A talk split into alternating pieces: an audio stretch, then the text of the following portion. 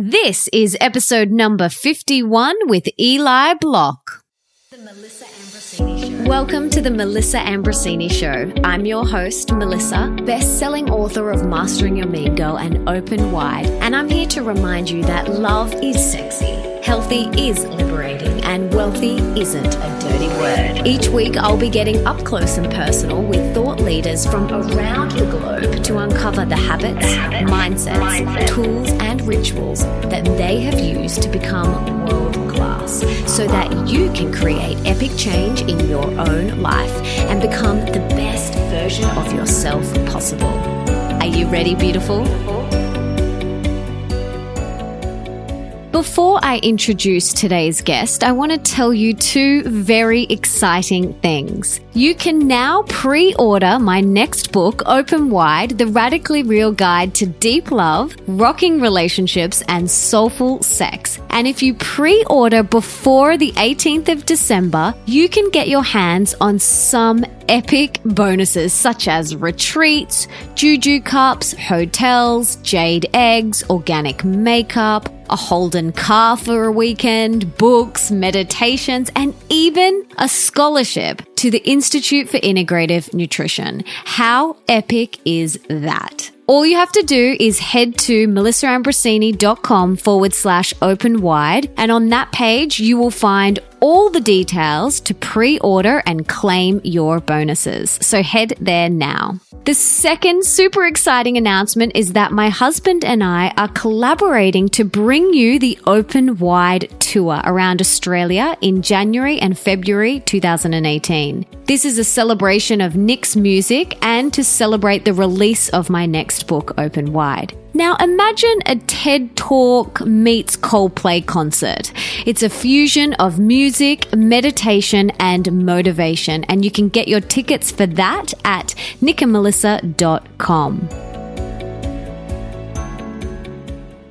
Eli has been a meditator since childhood. Lucky him. And is an orgasmic meditation teacher and senior facilitator and director of the men's program at OneTaste. He is also a speaker and recently was invited to be a guest lecturer for Tony Robbins coaching staff, which is pretty cool. In today's episode, we chat about what is orgasmic meditation and how this sacred practice can change your life. You'll learn about Eli's journey to orgasmic meditation how to practice orgasmic meditation, including a step by step explanation and starter tips for the newbies, the power of focused attention and how it can transform your spiritual and sensual experiences, my own personal orgasmic meditation experience and why I love it the benefits of orgasmic meditation, the importance of releasing your sexual energy in order to be the best version of yourself, why women want to avoid being tumescent and what this can do to your life,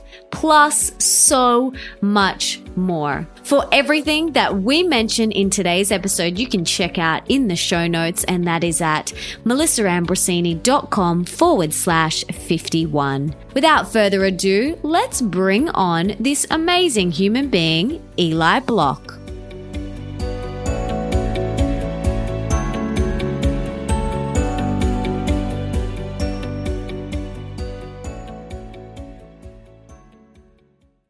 Eli, it is so great to have you on the show, and I'm so excited for today's conversation. But before we dive in, can you tell us what you had for breakfast this morning? I had some scrambled eggs and some almond butter and a cup of mint tea. Mm. So tell us about your journey and how you got to where you are today. Uh, I was working at Apple for about five and a half years and was working with a guy who was just terrible with women. I mean, I could get by on my looks, I could get by on my humor and my charm.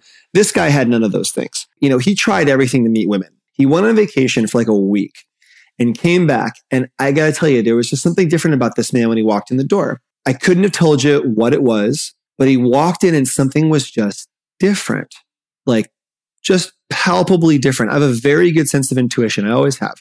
And there was just something different about this guy. So over the next couple weeks, everything about the way that we worked got turned on its head. he started being the magnetic one. He started being the one people wanted to be around. And it was really confronting actually to my, to my uh, sort of uh, uh, very big and, and very fragile ego.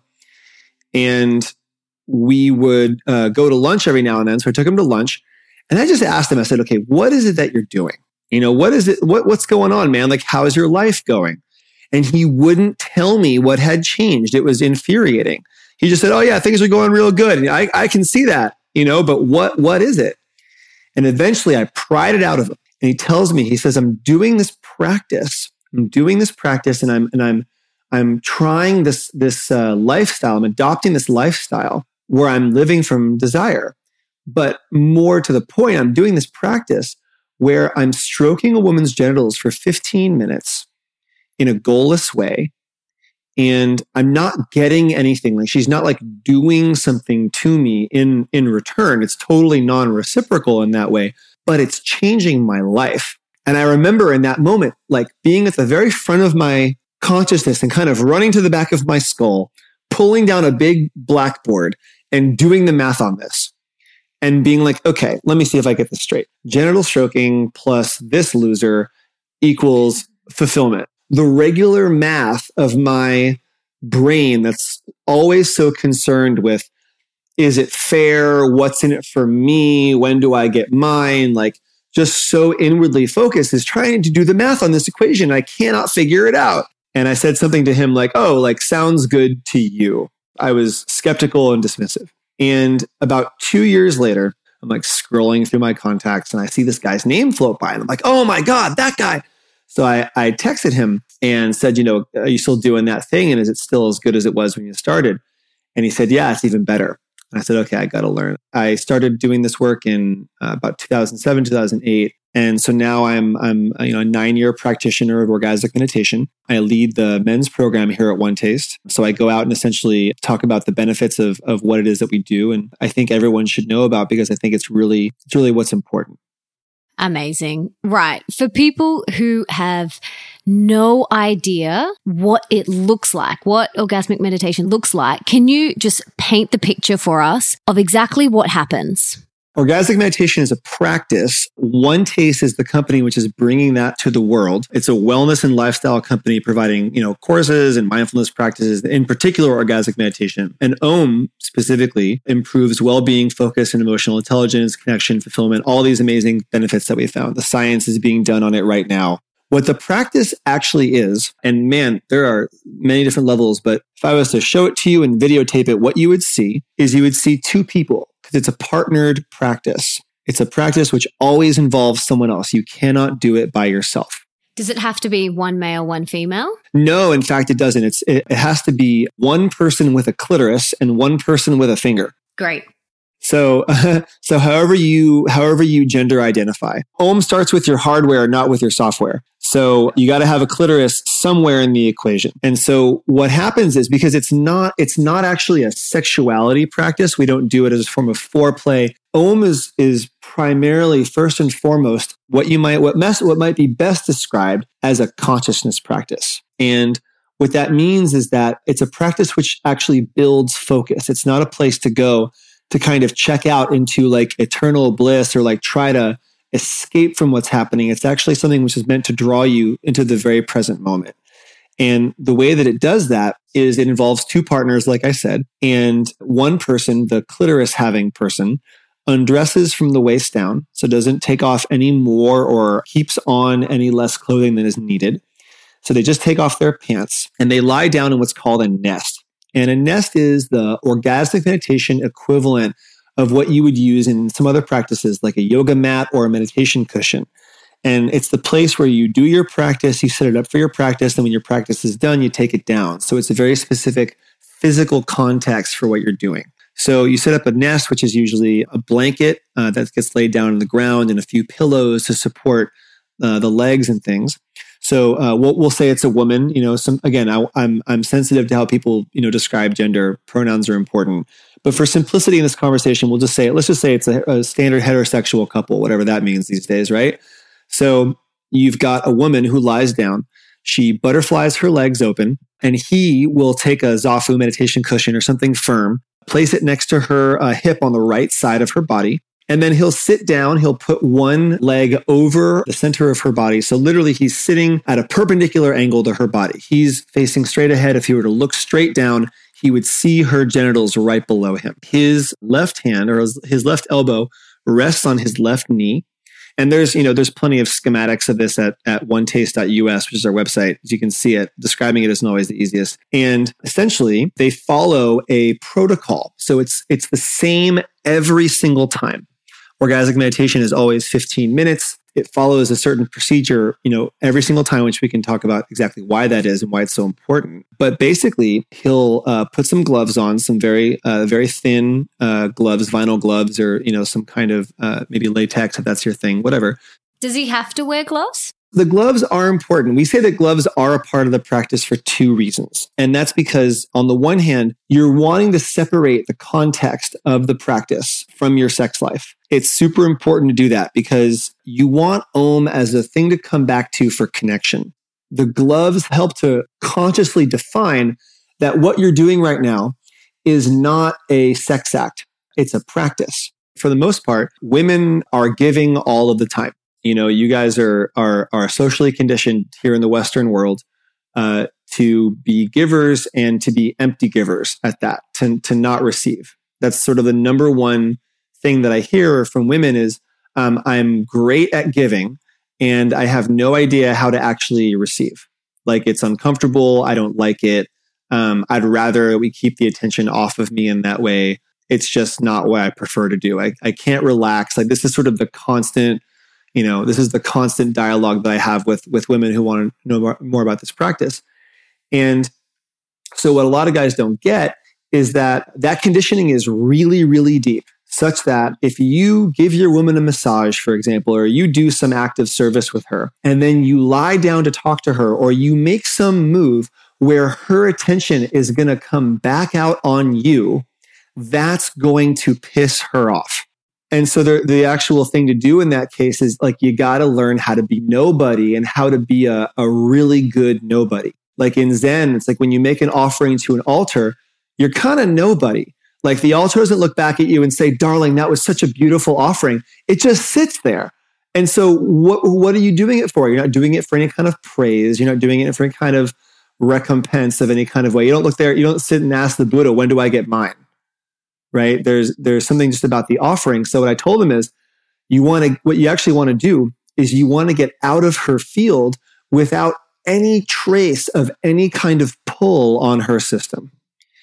And so that means like you don't even want to ask her how was it just leave her and then the master play is to go get something she's going to want, like a glass of water or tea or who knows what it is. You got to know. You got every, every guy's got to have a notepad on his phone where he records his women's preferences, right? And so you got to look in your little index. You got to figure out what the thing is. You got to, or have it ready. Jesus Christ, have it ready before you start, and then bring it in there. Enter her field again, deliver it, and then leave cleanly once again. Like that to me is like that's how you let a woman know like I'm full and this one's for you. And so what happens during that 15 minutes when they're in the nest is that the only thing for both people to do is to put their attention on the point of connection between them. And in orgasmic meditation, the point of connection between two people is the clitoris. Well, that's that's the point on her body. The point on his body is the tip of the left the left index finger. And essentially, what you're doing is you're taking the most complex set of nerve endings in the human body, the most dense set of nerve endings in the human body, the, the most sensitive spot that exists on any human body. So, like on my body, there is no place that has the density and concentration and nerve count as the clitoris is the most sensitive spot you can find on any human ever. And then I'm pairing that with the most dexterous part of the human body. You've got more fine muscle control with the left, with not just the left, but with the index finger than you do with any other part. And so you're pairing the highest degree of sensitivity and the highest degree of potential skill. I should say potential sensitivity and potential skill together. And what happens is, well, there's a lot of things that happen. But both people put their, their full attention on the spot of connection. And, and really what we're talking about here is it's a stroking practice. And when I say stroking, it's like, it's not a rub, it's a stroke. And it's not a hard stroke. It's a stroke where if you take your, your finger and just place it, close your eye, and place your finger on the uh, top of your eyelid, the tender tissue of your eyelid, and very gently stroke it it's using about that much pressure. And the only thing to do during this experience is for both people to put their full attention on what's happening at that point of connection. So in regular meditation, you know, most of the focus practice is on your breath. Maybe it's a candle, maybe it's a mantra. There's a bunch of different styles of doing that. Uh, in this greatest practice of the world, you're putting your full attention on the point of connection between two people at the clitoris and the finger. And, you know, yeah, well, you might ask because people ask like, well, you know, people have been stroking genitals for you know the last several million years. Melissa, what's so special about this? I get in front of a room I start talking about this practice, and I'm like, you know, I don't know if you guys have realized, I feel a little ridiculous sometimes, you know, in sort of a funny way because people know there's something special about this, but I'm always like, well, you know, have you guys noticed that stroking genitals is outstanding? it's it's actually an incredibly friendly thing to do and like start talking about it. It's sort of like this this very basic sort of primal truth that people know but again the the the container of the practice is what makes the practice work. For most women they've been taught that if you're quote unquote receiving you better pay really good attention uh, to how long it's been uh, how good it was uh, and all these things because guess what honey? You're gonna have to you're gonna have to do as good or better to him once it's done in order for things to be fair Mm, oh, yeah. And I'm sure you have just struck a chord with a lot of women because this is something that I personally struggled with receiving, not just from my lover, but just even receiving a compliment or receiving a gift or receiving, you know, money from my parents if they wanted to give me some money for my birthday or something like that. Just receiving in any way, receiving a hug. It's something that I really had to work on in my early 20s. And I became aware of it very, very early on. I was about 23. And when I became aware of it, I really started to shift it. And so for the rest of, you know, my twenties, I was really mindful of, um, being okay with receiving and receiving without any expectations and just allowing because there is that ebb and flow in every relationship and it's changed my life. Being able to openly receive has changed my life and also giving without expectation as well. And my husband and I have practiced Om and it took us even deeper, which was so beautiful. And a couple of things that we noticed was how much we needed to let go of the expectations, the agendas, the outcomes, and how much I needed to surrender. Because, like you said, it's not a sexual act. It's about letting go. It's about presence. Like you are the most present. You'll you'll ever be. And it's such a beautiful, beautiful practice. And it's about receiving. It's about being wide open on all levels, which is what my next book is about. It's called Open Wide, the radically real guide to deep love, rocking relationships and soulful sex. And I dive deep into some of the benefits of opening yourself up on all levels. So tell me what are some of the common things that other people have noticed? You know, these are just some of the things that I've noticed about letting go and presence and surrendering. What are some of the other things that other people have experienced when practicing Om? That's a great question, and I'm actually I'm really looking forward to your book. I hope you I hope I can uh, find that when it comes out. Yeah, I'll send you a copy. Don't worry. I'm really excited for that. In terms of the benefits of the practice, people notice a lot of different benefits, chiefly among them enhanced focus and clarity, more energy, more vitality, increased sex drive. Om really messes with your brain in terms of your, your sense of like giving and receiving. Most of the time when we're talking about giving or receiving, you know, we're, we're essentially talking about transaction and whether we kind of like it or not, we're accessing what most people, what some people would call the, the dual mind when we talk about giving and receiving. So if I'm giving to you, well, then there's something that's being transacted. It's traveling from me to you. And then you've got something and I've got less of something. And people say, well, you know, with love, it's infinite. And, and so there's no way that you can ever give too much away or anything along those lines. And that understanding comes from what's called the non dual mind, which is that essentially if I sit down and I'm stroking, and I'm actually doing it for my own pleasure, which is the instruction that we give strokers is you have to be able to receive through your finger. Because it's it's funny, people say um, you know, the, the practice is about receiving and they sort of point to the woman. And I'm like, oh, actually, um, both positions in the practice are reception positions. Oh, totally. My husband was every time we finished, he was like, Thank you so much. Like, I don't think you understand how much I just got out of that. And it was really beautiful to hear him say that. Yeah. And I have a regular experience of, um, in fact, it just happened in London this last weekend. I was at our coaching program weekend. And, you know, uh, it, invariably a woman will get up during, during the, the, you know, time for sharing and whatnot. And she'll, look around and she'll find a gentleman who is her stroker in their morning om and she'll say, you know, this is a random name, but oh, uh, uh, hi, uh, uh I just want to say, um, Dave, like, thank you so, so much for such an amazing om this morning. I felt so great and all these things.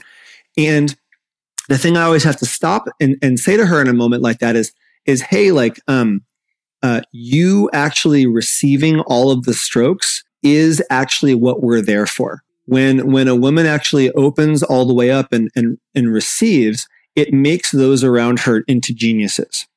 Like there is a is an old adage that we use here which is that um, if a woman is turned off you can do no right.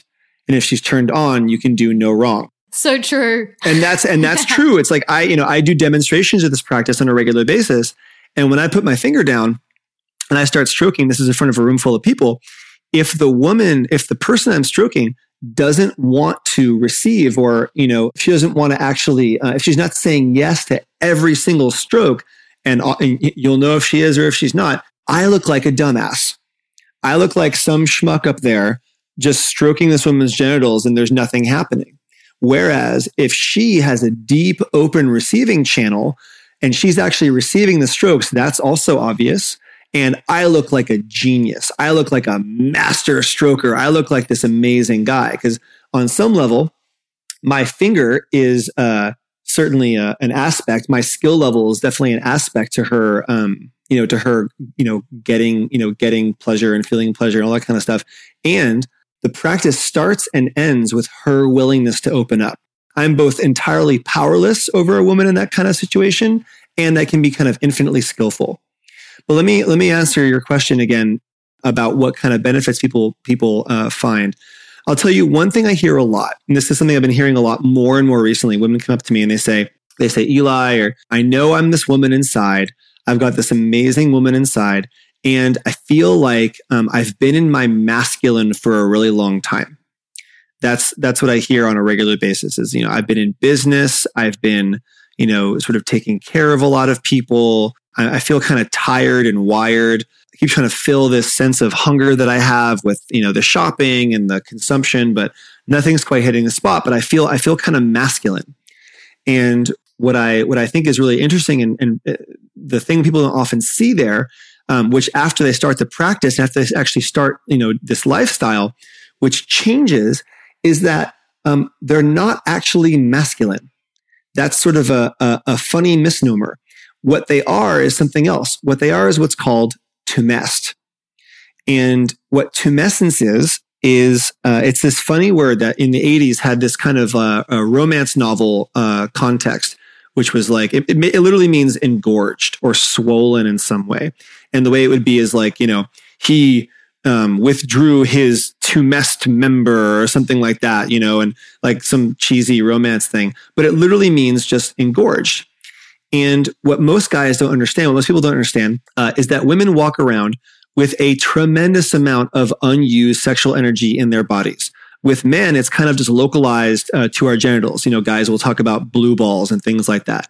What we don't realize is that you guys are walking around with some version of that all over your body all the time. This sort of like vague irritation, sort of like subtle irritation that unless you're moving the energy in your body in some way, uh, doesn't really go away. And so it's what makes women um, irritable. It what makes you guys um, sort of like sensitive and frustrated. cry, frustrated, all these different symptoms. It's, it's what we refer to as tumescence.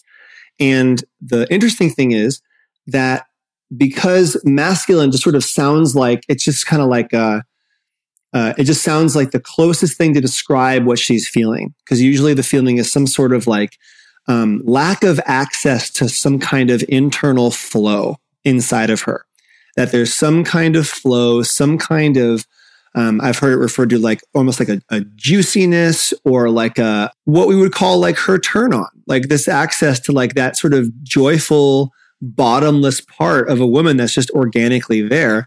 Um, she's lost some part of that. She feels rigid in some way. And that rigidity gets kind of, you know, she reads a few self help books and sort of goes to some conferences or whatnot. And she goes, aha, I know, I'm, I'm, I'm masculine. And it's actually not that at all. What actually happened is she's frozen, not masculine. And so what needs to happen is that that frozenness, the sort of um, stuckness of all that sexual energy, um, it needs to get thawed out. And what's needed in order to thaw anything out is a regular experience of heat applied to the thing which is frozen. So orgasmic meditation is heat in a number of different ways. It's stroking. So it's literally, it's quite literally friction on the clitoris and friction generates heat. So you're literally physically going to unthaw your genitals with this practice. That's one thing.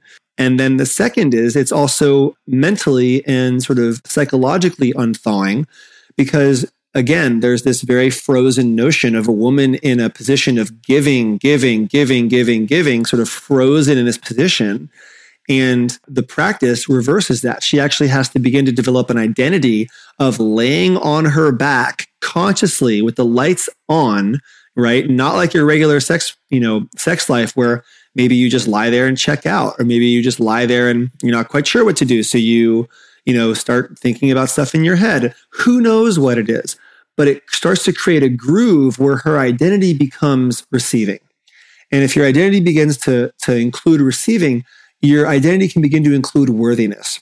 And if your identity can begin to include worthiness, you begin to feel like you matter, that your desire matters, and you begin to speak more of your desires. You begin to correct people if they don't get it right from you, not from a position of um, lack or feeling like uh, the world is happening to you or, or that you're a victim in some way, but actually that your desire is important and it's needed to actually make the world work properly. Wow. Okay. This is just mind blowing because so many women that I come across say exactly that. They they feel like they have lost that juice or they're disconnected from that juicy divine essence that they know is deep within them. So I love that this really helps us unlock that. And when we unlock that, that's when life starts to flow so much more effortlessly. And I love that you said, you said, you know, we have this orgasmic energy constantly running through our body. And if it's not being expressed, it's kind of just, if it's not being expressed, it's being, it's being too messed. exactly. Exactly.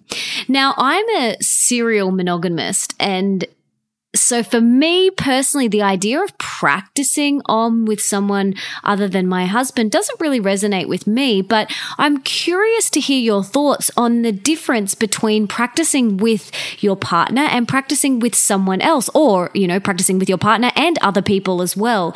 Because, well, for me, that desire and feeling of feeling safe is very important to me. So I'm curious to hear your thoughts on that every form of this practice has its own unique benefits and its own unique challenges. There's often sort of a sense of like, oh, like, thank God I'm in a relationship. It's going to be so much easier to practice. Well, it is, except for the fact that you really, really, really are very strongly ego identified with your relationship with your partner. Mm, it's true right? So so it's like it's like yeah there's a feeling of safety and a feeling of comfort but there's also the sense of like of like okay like I actually like i know this person. Like i know them so well. And like you know you lie down to have the om and whether we like it or not we kind of paint our partners with our conditioning. You know they haven't done anything wrong but we we know them. And so we have these we have these sort of like deep attachments and deep habits and deep patterns which the practice is fantastic at actually helping to dissolve and help to see. And so I'd say that, you know, the, obviously having a partner, you know, already there, having someone who you not just know, like, and trust, but are in a deep relationship with, as I am, is, is really fantastic and advantageous in a lot of ways. and you'll get a lot out of the practice. There, there's sort of different ways that the practice can be used. That's actually, there's, a, there's, a, there's as much complexity in how orgasmic meditation can be practiced as there would be in how one could play a musical instrument all the way up to the level of like yo-yo ma, you know, sort of merging with the cello that's the that the relationship side is is fantastic. It takes you deeper. It gets you saying truths you wouldn't normally say. It can start to break up some of the sense of like again that that normal conditioning, which whether we like to whether we like to sort of confront it dead on or not, part of what tends to happen because it's what we've been taught to do again is that women tend to be self-depriving and men tend to waste a lot of their attention on dumb things. I'll just say it how it is. Like before I started the practice, I was I was sort of this bachelory kind of guy, and I had all my collections of records and cards and all kinds of well categorized man hobby, you know, kind of stuff. And there's nothing wrong with that, but it what it says to me is I had an excess of attention. I had a tremendous amount of attention I had no idea what to do with. And we even have cultural conventions for places that men are legally allowed to withdraw their attention. You know, the the man cave, you know, for example, you know, these, these sort of like legal, these like culturally adopted legal places where I'm allowed to say, I'm in my man cave and I'm taking my attention off of you, you know, and I'm, and I'm there and I'm watching, you know, what's the typical stereotype? I'm watching football or UFC or drinking some beers with the guys or whatever. But there's a place where I can go uh, that I can relax my attention and I can, I can consume it um, on sort of, I can basically turn it inwards on myself. And with women, there's sort of like a self depriving program, which, as we just talked about, like, you know, if, if you're not feeling like you're worth it or that you can ask for as much attention as you want, like 99.999% of women do not ask for like a tenth of the attention they actually want the way that they want it. So what is she going to say? Her program is perfectly, you know, functioning along with his program. And it's this really peculiar equation where you've got one person who has this vast universe, this woman who has this vast universe of feminine inside of her that that wants to be expressed and wants to be explored and actually needs connection to do it. She doesn't get that with her vibrator. She doesn't get that alone going solo, right? There's a reason, you know, that that orgasmic meditation is a partnered practice because you can't take yourself out of control. You, can't you can't high five yourself. You you know, you can't tickle yourself spontaneously. None of these things you can do by yourself. And that's, that's why OM is a partnered practice. And so she necessarily actually needs a partner in order to access this part of herself that she, she just can't do it by herself.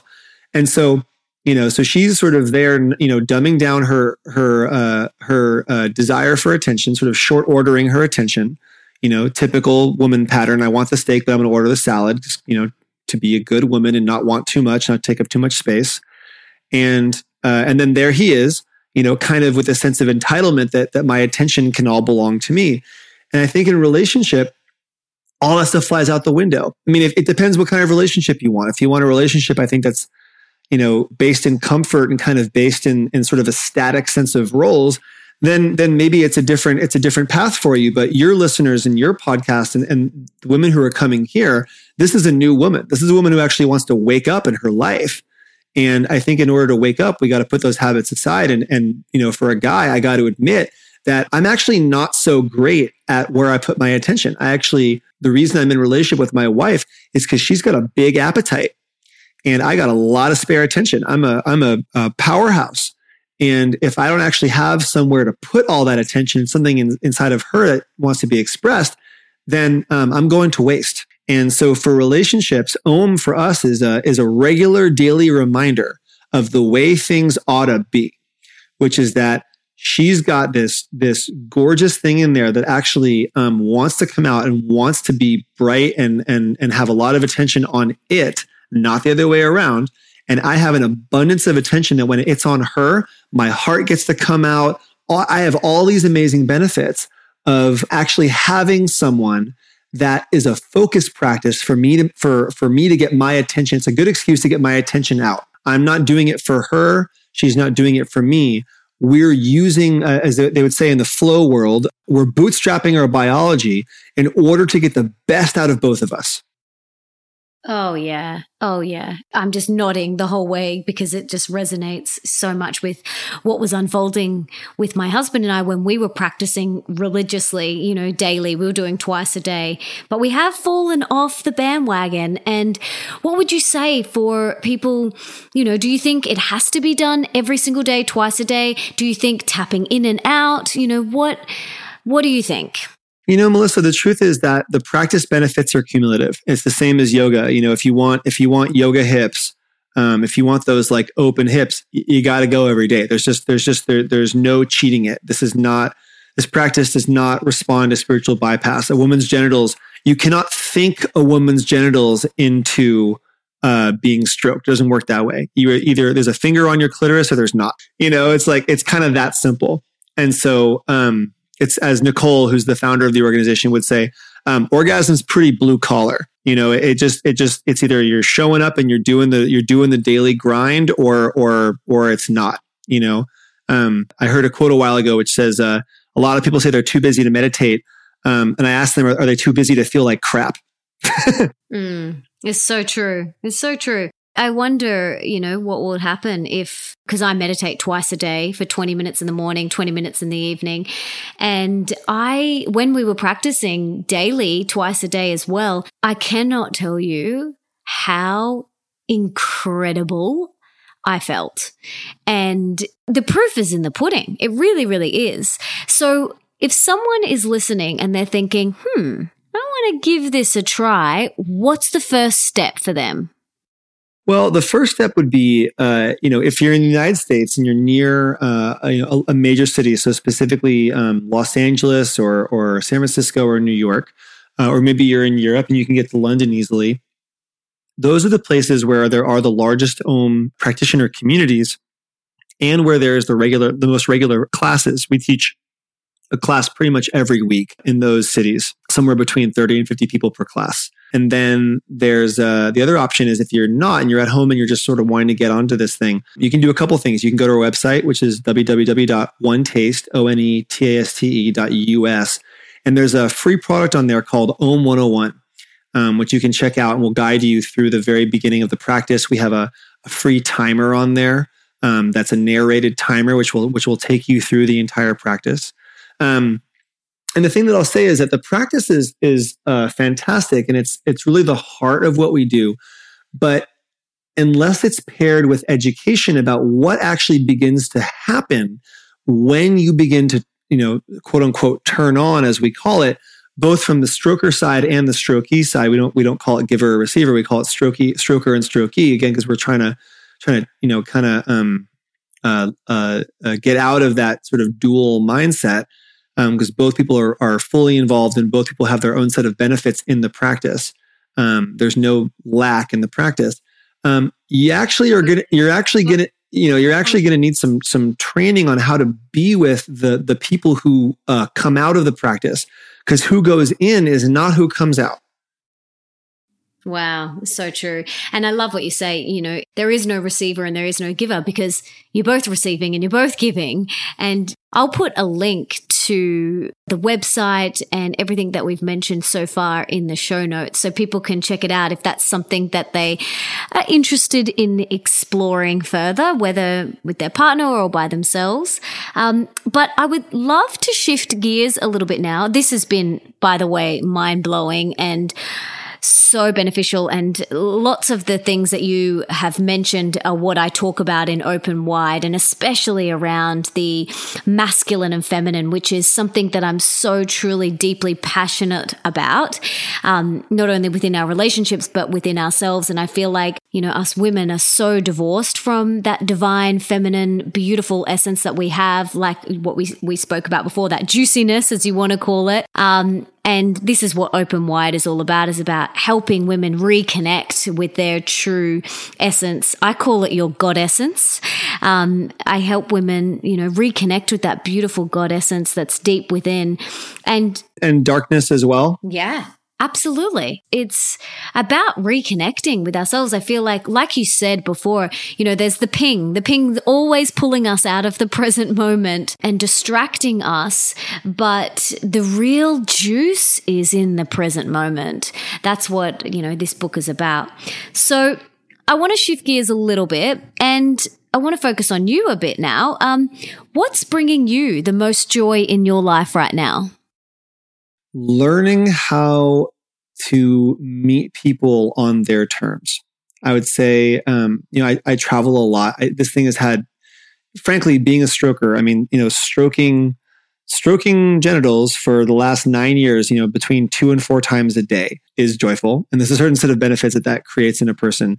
But it's a pretty alien thing. It can be really difficult to describe that to somebody to actually bring the kinds of experiences that I've had kind of down to the street level and, and really talk to people about why this is important and what's in it for them on some level.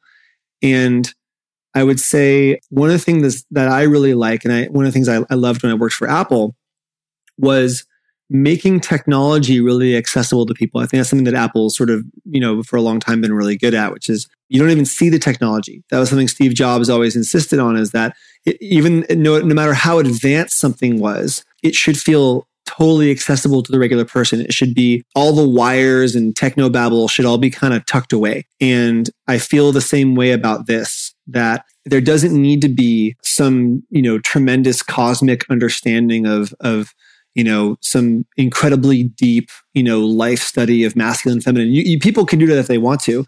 And I think, I think Einstein said if, if a truth is valid, you should be able, and someone has mastery of that truth, you should be able to explain it in a way that anybody can understand it.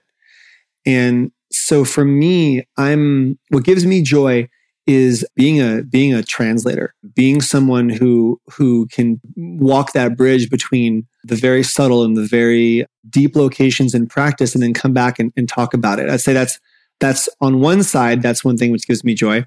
Uh, on the other side i like donuts and i like fried chicken and i like m&m sometimes. And i like i like a good steak. Those things bring me joy too. I like the feeling that i get when I can feel that my wife wants something and um, she won't ask for it yet, and I can just do it. And then it's like a big surprise that she never even had to ask for. Mm, I love that. I know when my husband does that, he feels really chuffed with himself. so, what's one thing you're working on within yourself at the moment, or something that you'd like to improve? Hmm, it's a great question. For me, being willing to speak the honest depth of desire that I feel and being willing to really give it up that like like I'm I'm here in my job or whatever I'm doing. Yeah, there's a choice involved with that, but like I am so nailed by this thing. I couldn't leave if I wanted to. Like that's, you know, to say that I'm I'm a man who's like that deeply nailed by something that like like okay, I'm whatever. I'm in control of my own life. I'm a master of my own destiny, blah, blah, blah. And like, um, I am devoted to this, like unequivocally devoted to this. And, um, I would say, I would say that's, that's one aspect of it. And then, and, and just like getting sort of getting pride out of the way and like, re- and like renewing that and really knowing that on a daily basis, being able to be in touch with that level of surrender on a daily basis Mm, have you read the book Radical Honesty? Uh, I have. I have read that book. Yeah. Mm, something that uh, I'm, you know, really working on within myself as well is just to tell the truth. I love that that's something that you're really mindful and conscious of. So, thank you for being so vulnerable and sharing that with us. So let's pretend now that you have a magic wand and you could put one book in the school curriculum of every single high school around the world. What book would you choose? I'm with Tony Robbins on this one. Tim Ferriss recently did a survey of what books would sort of like the some of the top, you know, coaches and and you know lifestyle gurus or whatever you want to call them. You know, what what books do they most commonly recommend?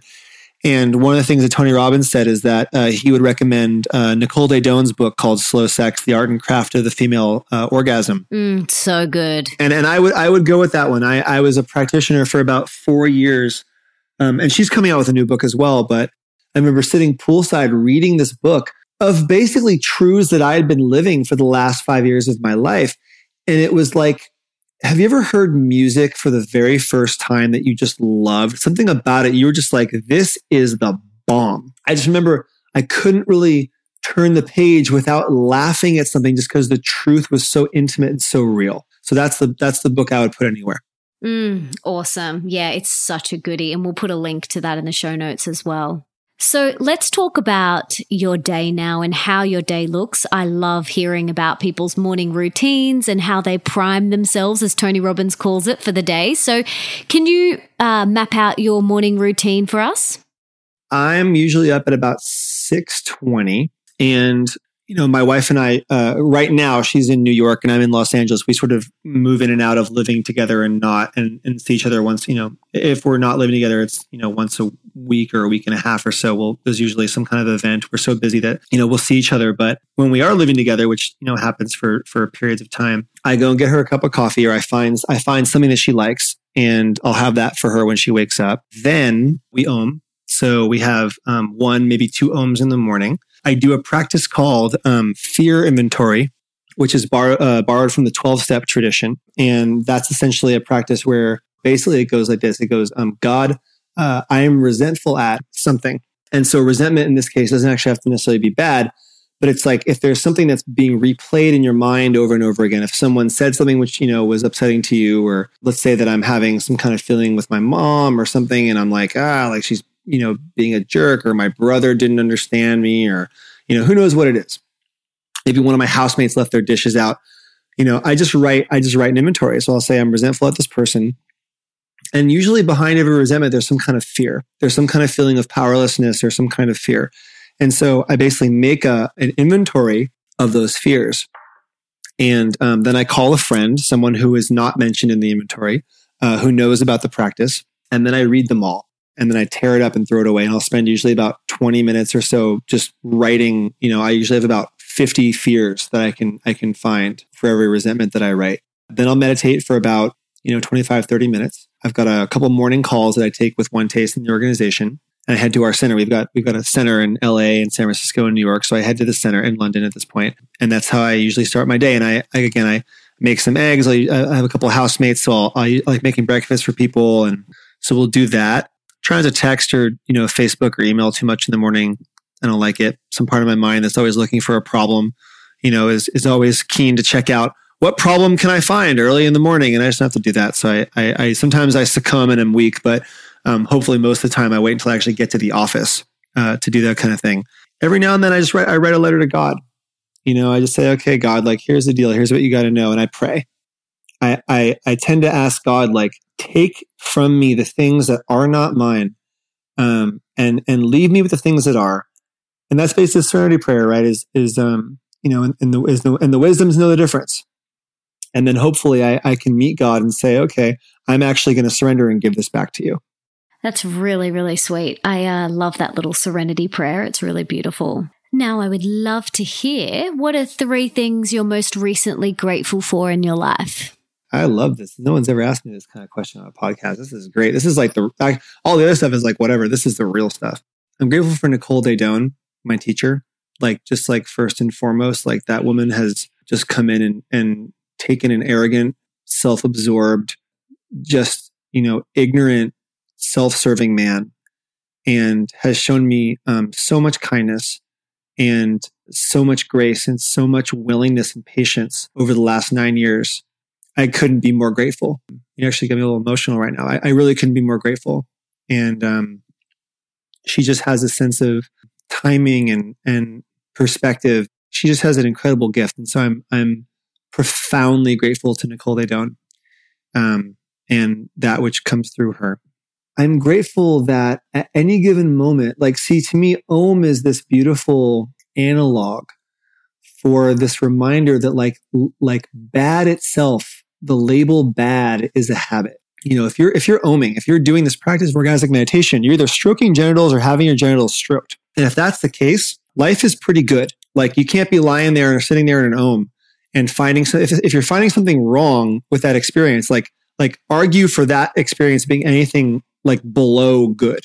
I am grateful that um, I have chosen uh, this path with the people that I'm on with it, where I get to get over my need to be liked. And I get to get over my need for other people's approval, for how I'm doing it. Mm, I love that. Thank you so much for sharing those. They're beautiful. Now, I've got three little rapid fire questions for you. All right. In your opinion, what is one of the most important things that we can do for our health? Cultivate your attention. Your attention is your most valuable asset. Money can buy you access to things uh, externally. Uh, only attention can buy you access to parts of yourself. Love it. What is one of the most important things that we can do for more wealth in our life? So, more abundance in all areas, not just financially, but all areas of our life acknowledge what you have. There is nothing that abundance uh, likes more than someone who says that they're who actually declares that they're full. I believe your perfection is an argument that you have with yourself, and I think your fullness is an argument you have with God. And if you can, if you can say, you know what, like I got mine, um, abundance loves that. Mm, I love that. And what is one of the most important things that we can do for more love in our life? You know learn how to be kind to yourself. And then i would say i'm i'm again i'm i'm with i'm with st francis on this one that back to our non giver receiver non dual world you know lord make me a channel of thy peace that where there's hatred and may bring love etc etc i may seek rather to comfort than to be comforted to understand than to be understood to love than to be loved. For it is by self-forgiving that one finds is by forgiving that one is forgiven and is by dying that one awakens to eternal life. I think that's it right there Beautiful. I love that. And what is one thing that I personally and the listeners can do to serve you today? You serve me by serving what I serve. Because the thing, the thing that I serve is always serving me. I'm never, I'm never serving it. It's always serving me. And, and it's always got more for me than I could ever offer it. And and so what I would say then is that um, if you if people are interested in serving that, I would say treat each other well. I would say do do one thing for someone in your life or for several people in your life that they would never expect that you would do. And and if you're the kind of person who has that sort of background thought in your brain that's like, oh, I wonder if I'll get kudos, you know, if I if I if I do something somebody really likes, if I'll if I'll get some kind of um, recognition, uh, do it anonymously and and just do those random acts of anonymous good anywhere that you go. Mm, I love that, and it feels so good, doesn't it? It does. Eli, this has been so amazing. And I just want to thank you for the work that you're doing, for being so open, authentic, and honest. This has been such a beautiful conversation. I've really loved getting to know you more and hear more about your story and obviously Om. But I just want to thank you so much. This has been awesome. Thank you so much, Melissa. It's been it's been everything for you to have me. I really appreciate it. I'm so interested to know if you are interested in trying orgasmic meditation. So please let me know on social media. And if you got a lot out of today's episode, like I did, please subscribe and leave me a five star review in iTunes or on your podcast app, because that means that we can inspire even more people together. And don't forget to tell me on social media, either on Twitter, Instagram, or Facebook, who you would like me to have have on the show. And for everything that we mention in today's episode, you can check out in the show notes, and that is at melissaambrosini.com forward slash 51.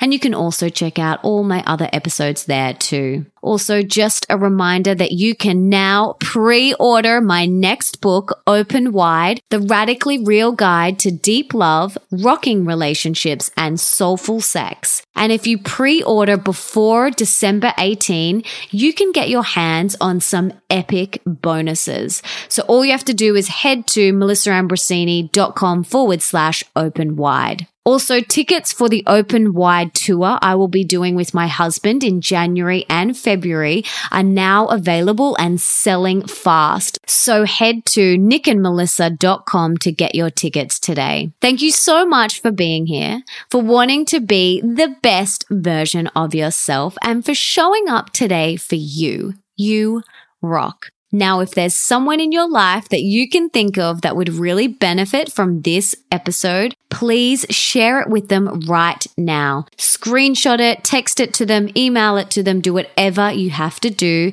to get this in their ears. And until next time, don't forget that love is sexy, healthy is liberating, and wealthy isn't a dirty word.